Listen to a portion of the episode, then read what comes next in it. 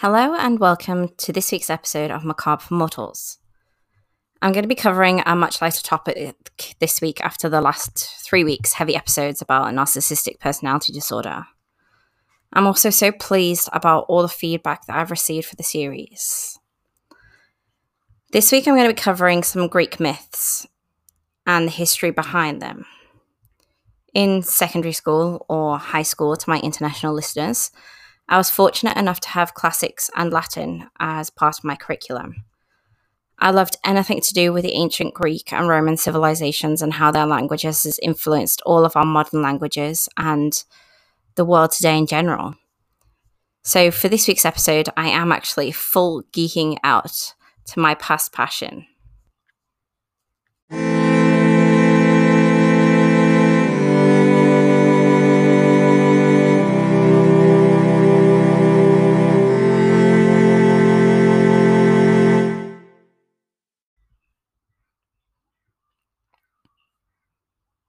Myths, legends, folklore tales. They all seem too far removed from the fast paced met- metropolitan age that we live in. Nevertheless, both the ancient Greeks and Romans were certainly unmatched in their abilities to create extraordinary tales which continue to stand the test of time. But which classical myths are most relevant to today's world? Let's delve into these fascinating classical myths to find out. The myth of Phaeton and how it can explain global warming. The narrative of this particular myth stands out more than any other when it comes to our most perilous moment issue, modern issue, climate change and global warming. The myth of Phaeton, son of god Helios, seems like an eerie prophecy of our current climate crisis, and it bears a striking resemblance to reality. The story goes that Phaeton, who had lived with his mother, swore to prove to his peers that his father was Helios by driving the sun chariot across the sky, an act that even the gods were incapable of. Helios decided to meet his father for the first time. He was so delighted to see him, and he promised to grant him his first wish. Phaeton didn't hold back from demanding he be given the chance to drive the sun chariot across the sky for a day a request his father scorned at first, but against his son's stagnant stubbornness, eventually fulfilled anyway. He advised him against at all the risks and dangers, and most importantly, to never use the whip. Blinded by excessive pride and quick hold of the reins, Phaeton disobeyed his father and used the whip anyway. This caused the horses to go wild, and he eventually lost control of the sun chariot, which inevitably caused havoc in the sky and the earth. Ultimately, when the news of Phaeton's misdemeanor reached Helios, brother of Zeus, he angrily struck a lightning bolt into the sky, which hit Phaeton in the chest and sent him hurling down to earth and into the river Eridus. The gods have managed to spare the earth from further disaster, and the planet's slow road towards recovery had begun. So they said. Some philosophers and theologians argue that today, just like Phaeton, humans have deluded themselves into believing that they are able to take advantage of their free will and control the reins of nature, even if it means polluting the earth to such a point of destruction. Hercules and his 12 healing labors teaches us to differentiate typical punishment from penance. In modern psychology, we're often told that the best ways in which to communicate our negative feelings is to release them through more positive means, such as creativity, exercise, and other therapeutic tasks, which often involve hard work and intense physical exertion. Similarly, when we do something wrong, most of us immediately feel guilty and try to make up for it. Because of this, it's most important to recognize the difference between punishment and penance. Punishment essentially serves to impose a penalty on the offender for his or her offence, whilst penance is often inflicted upon ourselves and bears a meaningful level of suffering and pain that should prove more effective in preventing the offender from committing the same wrongdoing again. Something which is evident in the story of Hercules and his 12 healing labours. Hercules was one of the son of Zeus and is often noted for his chivalrous character and strong, courageous demeanor. His real story, of course, is much darker than the Disney film. He certainly harbored a dark side, which later became evident when he went mad and murdered his own wife and children in their sleep. Despite this, and despite the claims that this horrific decision was wholly fueled by his arch nemesis, the goddess Hera, the gods were livid and consequently sentenced Hercules to 12 years of almost impossible life threatening tasks. Of course, from this, it is clear that those in authority, the gods, didn't take into consideration the likelihood that Hercules might have acted on insanity, and that considering his respectful past, shouldn't have been held this accountable for his terrible crime.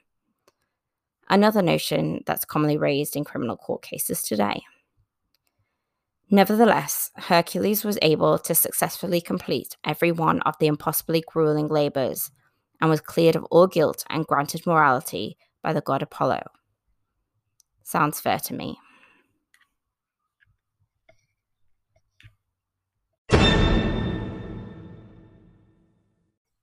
Now, moving on to some general Greek myths.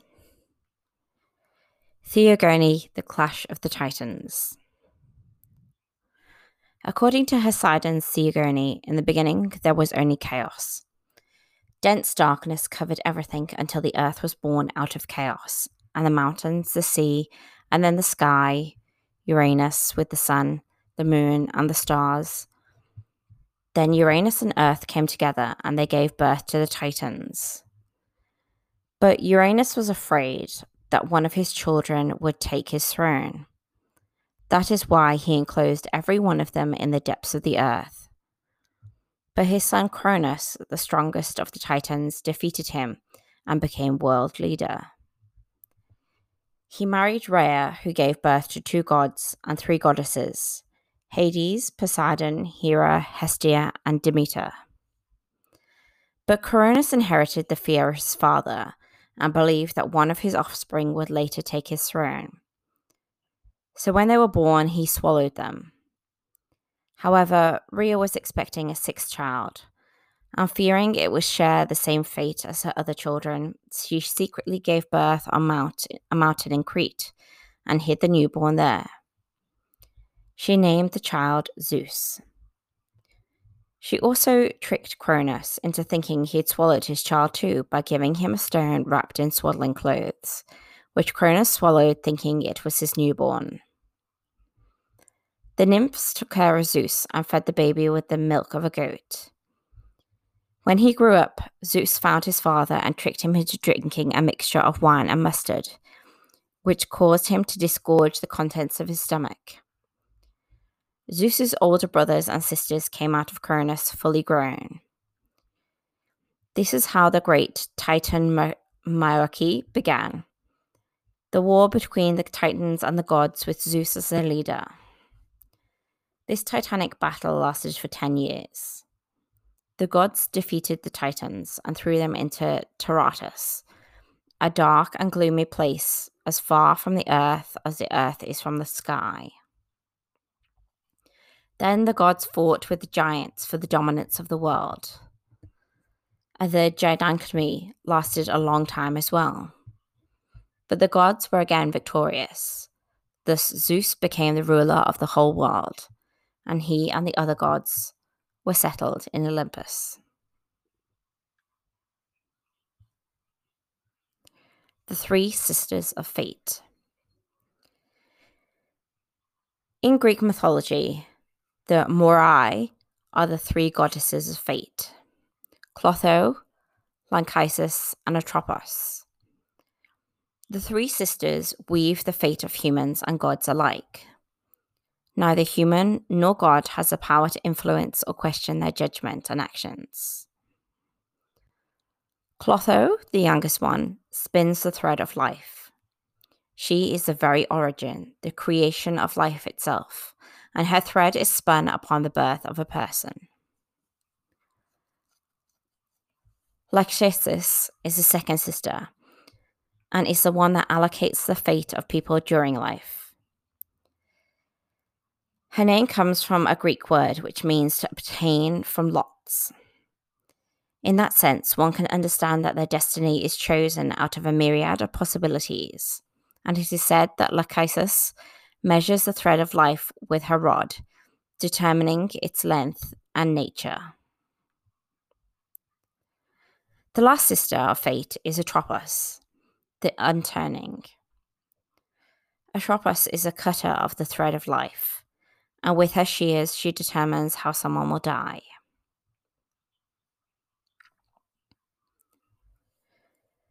Prometheus and the Theft of Fire. We have met Prometheus before in my retelling of Pandora and Pandora's box. One day, Zeus distributed gifts to all the gods, but he didn't care much for humans. The Titan Prometheus, however, because he loved and felt sorry for humans, climbed upon Olympus and stole the fire from Hephaestus' workshop and put it in a hollow reed and gifted it to the humans. This way, the humans could create fire, warm up, and make tools. Zeus became very angry when he heard about this. He took Prometheus to a high mountain, the Caucasus, and chained him on a rock with thick chains made from smith god Hephaestus. And every day Zeus would send an eagle that ate Prometheus's liver. For 30 years, Prometheus remained bound in the Caucasus until the great hero Hercules, Zeus's demigod son, released him finally from his torment.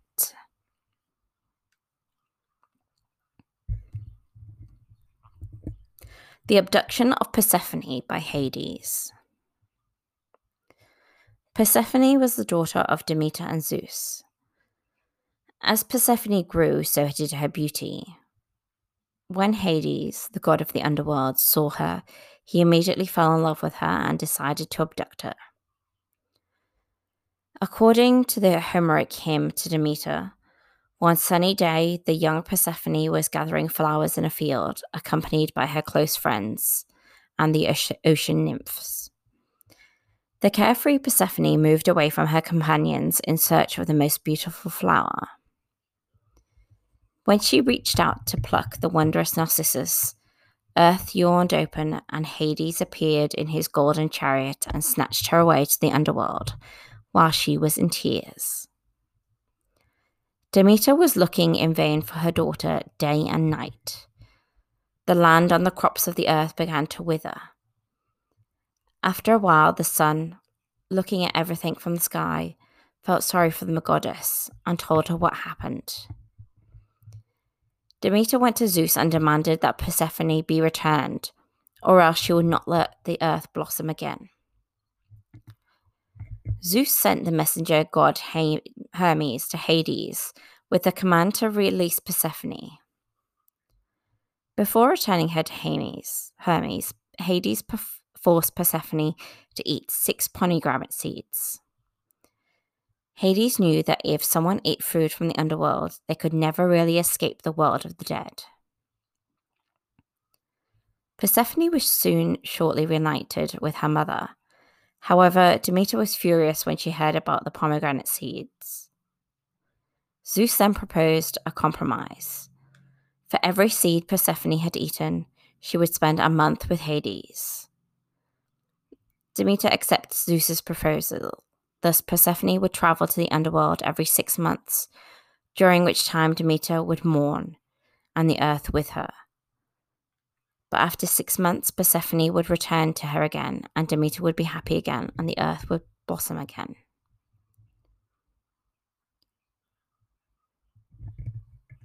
This story is part of a mythological explanation for the seasons and how we have winter, with an autumn with the slow death and decaying of the earth, and spring with the slow life of the earth, and summer with the prolonging of spring.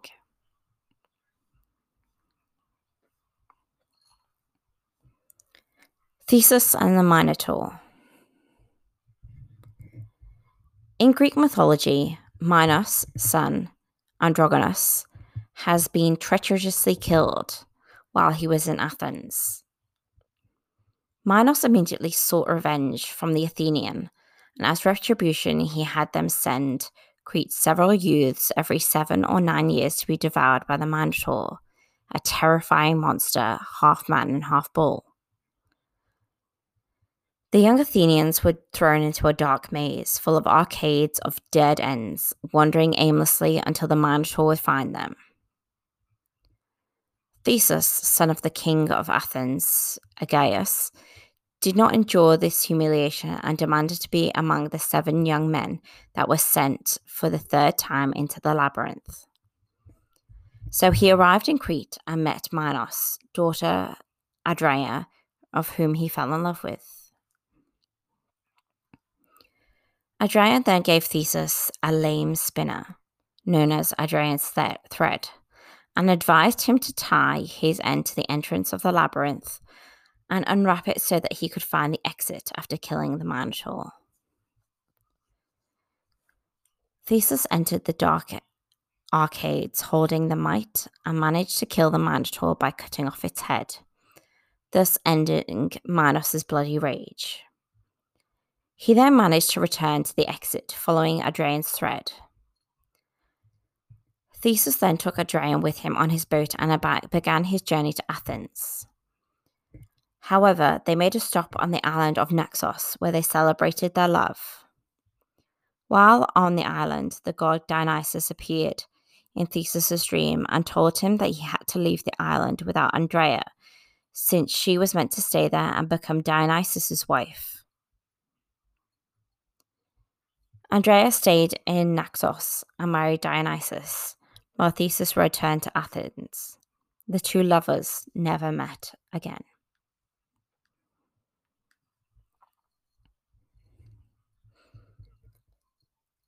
Deilanus and Icarus. The labyrinth in King Minos's palace was designed by the famous inventor and engineer Deilanus. It is said that Athena herself taught Deilanus. King Minos commissioned to Deilanus and his son Icarus the construction of the labyrinth that would hold the monster, the Minotaur. After finishing their work, King Minos imprisoned the father and son inside the labyrinth in an effort to prevent knowledge of his labyrinth from spreading to the public. Father and son were thinking hard on how to escape until Deilanus came up with an idea. They gathered a lot of feathers from birds and glued them together with wax, thus making four large wings. They tied the wings to each shoulder and fled from the island of Crete. Deilanus had warned Icarus not to fly too close to the sun because the wax would melt. But after passing the island of Delonos, the boy, forgetting himself, flew high towards the sun. The hot sun softened the wax that held the feathers together, and Icarus fell into the sea and drowned. Deilanus named the place where his son fell Inukari in his memory.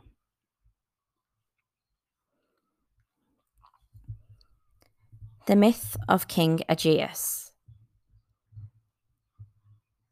The legend has it that before Theseus left for the palace of the king of Minos in Crete to kill the Minotaur, Aegeus' father, the king of Athens, asked him to change the sails of his ship from black to white on his return home, so he knew that he had survived.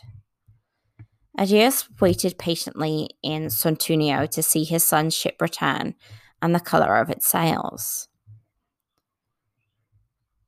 Theseus, although he killed the Minotaur and got out of the labyrinth safely, he forgot to change his sails to white. Seeing the ship with the black sails, Aegeus thought that his beloved son was killed. Sadness and grief filled his heart and mind, and without waiting to get the news from the men on the boats, fell from the rocks in Suntunio into the sea below. Since then, the sea is called the Aegean in his memory, and his son Theseus became the king of Athens.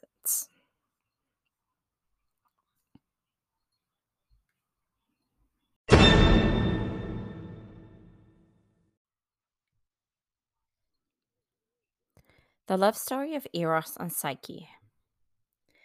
In Greek mythology, love has the highest praise. Psyche, meaning soul in Greek, was an impressive mortal girl surpassing in beauty even the goddess love of Aphrodite. Her beauty was so well known that men from all over the land would visit her to admire her beauty. This made Aphrodite extremely jealous and decided to punish the girl. She ordered her son Eros, who could make someone fall in love by hitting them with his arrows, to make Psyche fall in love with the vilest and despic- despicable creature who walked on earth. However, when Eros gazed upon Psyche, he fell in love with her. He could not carry out his mother's order, and instead he remained silent. The years went by, and despite her beauty, Psyche could not marry. All men admired her godly beauty, but then would go on to marry another. Her parents decided to go to Delphi and ask for guidance from Apollo. The oracle said that Psyche had to dress in black, climb a high mountain alone, and stay there. Then a winged serpent would come for her and take her as his wife. Psyche and her parents had no choice but to follow the god's words. As she was waiting alone on the mountain, shaking or crying, the fresh wind of Zephyrus raised her and travelled her through the sky to the gates of a magnificent castle. There, a sweet voice greeted her and made her feel like home. Every night, Eros would come in the dark and lay beside her. Without seeing him, Psyche could feel that he was not a monster, but the loving husband she had always been wishing for. The following days passed in full joy, and Psyche was happy. However, she missed her family and felt sorry for them. She asked Eros to let her see them, and he granted her wish after warning her not to be influenced by them, otherwise, their relationship would be destroyed and she would suffer a lot. The next day, her two sisters, carried by the wind, arrived to the palace. They felt jealous of their sister living like a goddess and told her that her husband did not allow them to see her because he was a horrible creature that the oracle had mentioned. The idea overwhelmed the mind of Psyche, who could not understand why her husband would not show his face, so she devised a plan. She decided that when Eros falls asleep next to her, she would light a candle to see him. If he is a monster, she will kill it with her knife. Otherwise, she will happily fall back asleep. And so she did. But after seeing his face, a drop of hot oil fell from the candle and woke Eros up. He immediately left her, saying with a heartbroken voice, Love cannot live without trust. Psyche was really sorry and sad, and she could not find Eros anywhere. Desperate, she appeared to his mother, goddess Aphrodite, and asked for her help. Aphrodite told her that in order to reunite with her loved one, she would have to carry out three impossible tasks. With the help of nature and others, she managed to complete all the tasks and return to Aphrodite. Despite her success, Aphrodite got angry with her and yelled to the poor girl that she would never let her go. Witnessing all of this, the other gods of Olympus sent Hermes to tell Eros everything that had happened. Eros was touched by Psyche's love and returned to her. And from that day on, the couple lived happily ever after. As a wedding gift, Zeus allowed Psyche to taste the drink of the gods, ambrosia, making her immortal. Aphrodite was also happy because now that Psyche was immortal, the men would forget her and worship the true goddess of beauty once again. The fateful love of Orpheus and Eurydice. In Greek mythology, Orpheus was the greatest lyre player in the whole world. He could charm rocks and rivers with his music. When Orpheus fell in love with Eurydice, he wooed her with his song. Their marriage was brief, however, as Eurydice was bitten by a viper and died shortly after. Devastated, Orpheus journeyed into the underworld to convince Hades and Persephone to return his bride to him. Orpheus managed to pass through Cerberus, the three headed dog who was the guardian of the gates, by making him fall asleep with his music. Maybe you can remember something like this during the Harry Potter books. When he played his lyre, the king and queen of the underworld were moved by his song. They agreed to let Eurydice live again on one condition. She would follow him while walking out to the light from the darkness of the underworld, but should not turn to look at her before she was out into the light. As they started descending towards the living world, Orpheus began to think that it might be a trick, that the gods were just making fun of him and Eurydice was not really behind him. Unable to hear Eurydice's footsteps, Orpheus finally lost his faith and turned to look back. Only a few meters away from the exit, Eurydice was in fact behind him as a shade that would become flesh again when she was back into the light. After Orpheus looked at her, Eurydice's shade fell back into the darkness of the underworld, now trapped in Hades forever.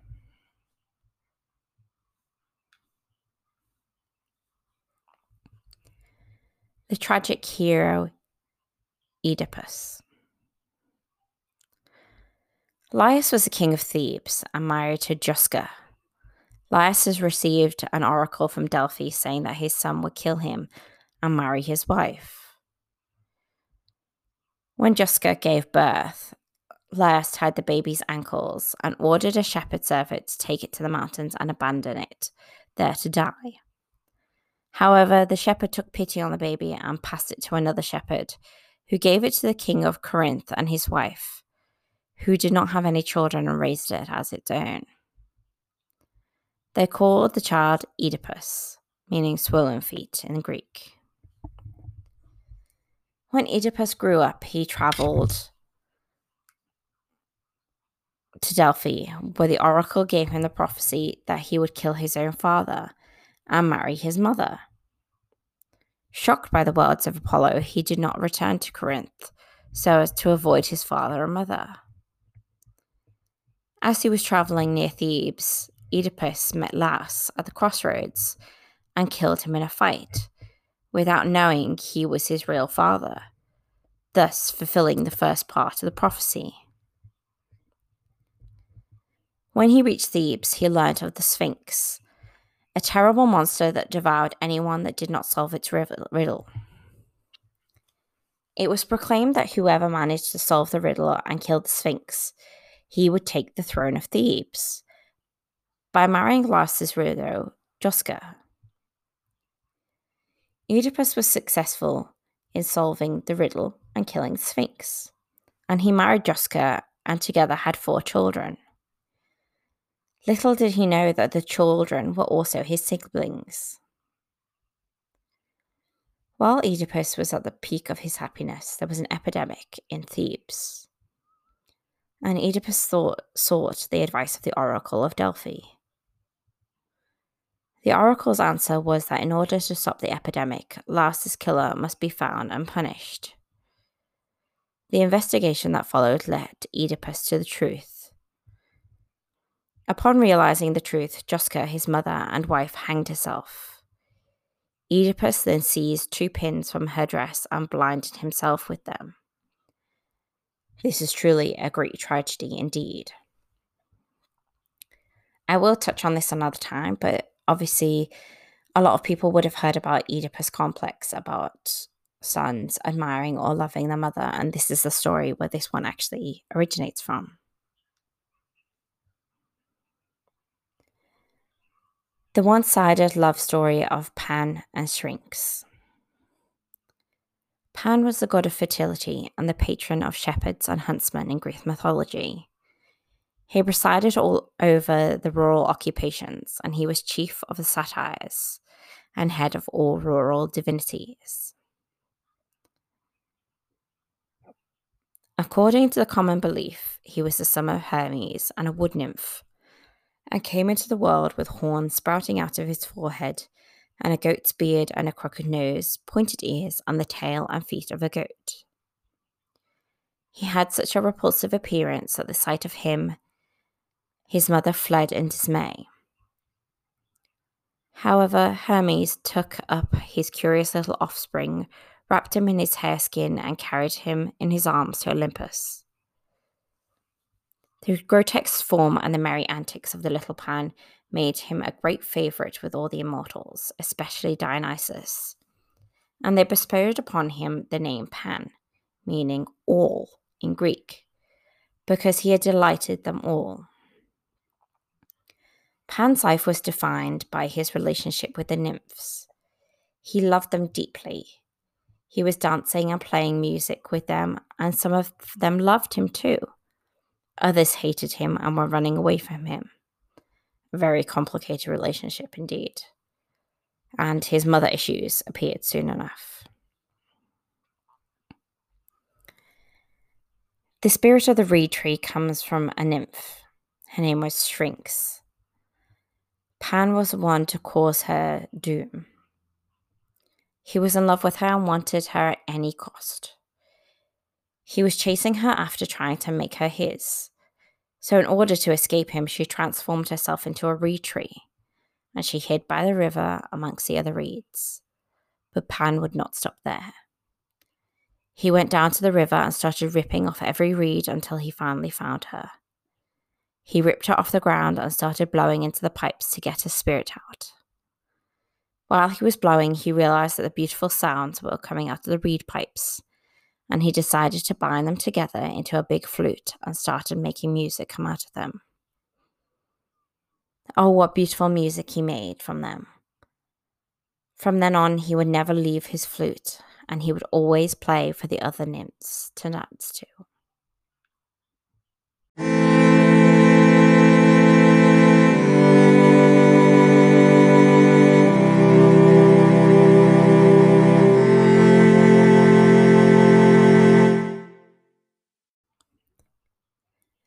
My sources this week were thegreekstravelers.com which gave me a lot of background information on things that I knew the story for, but I needed a little bit more clarity in them. And also the topuniversities.com, where I had a little bit more insight into some of the classical myths that are relevant today.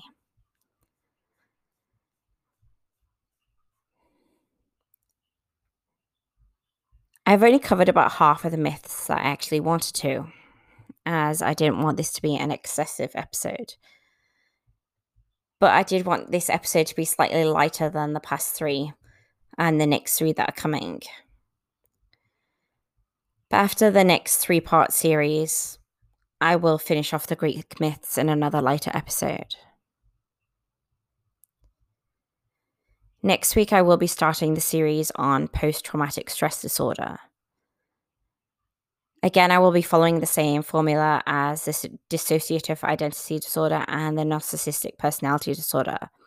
As I feel and the feedback that I've received, people felt that this flowed more and gave the most information. Thank you for listening to another episode of Macabre for Mortals. If you have any questions or anything that you'd like me to cover, then please drop me an email at macabreformortals at gmail.com or DM me through my Instagram at macabreformortals.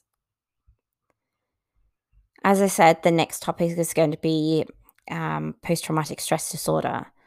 And if you have any information that you feel could add to the series, then please feel free to message me. I love to hear people's input in these series. I hope you have a great week ahead of you and I hope you all stay very safe wherever you are in the world. Bye.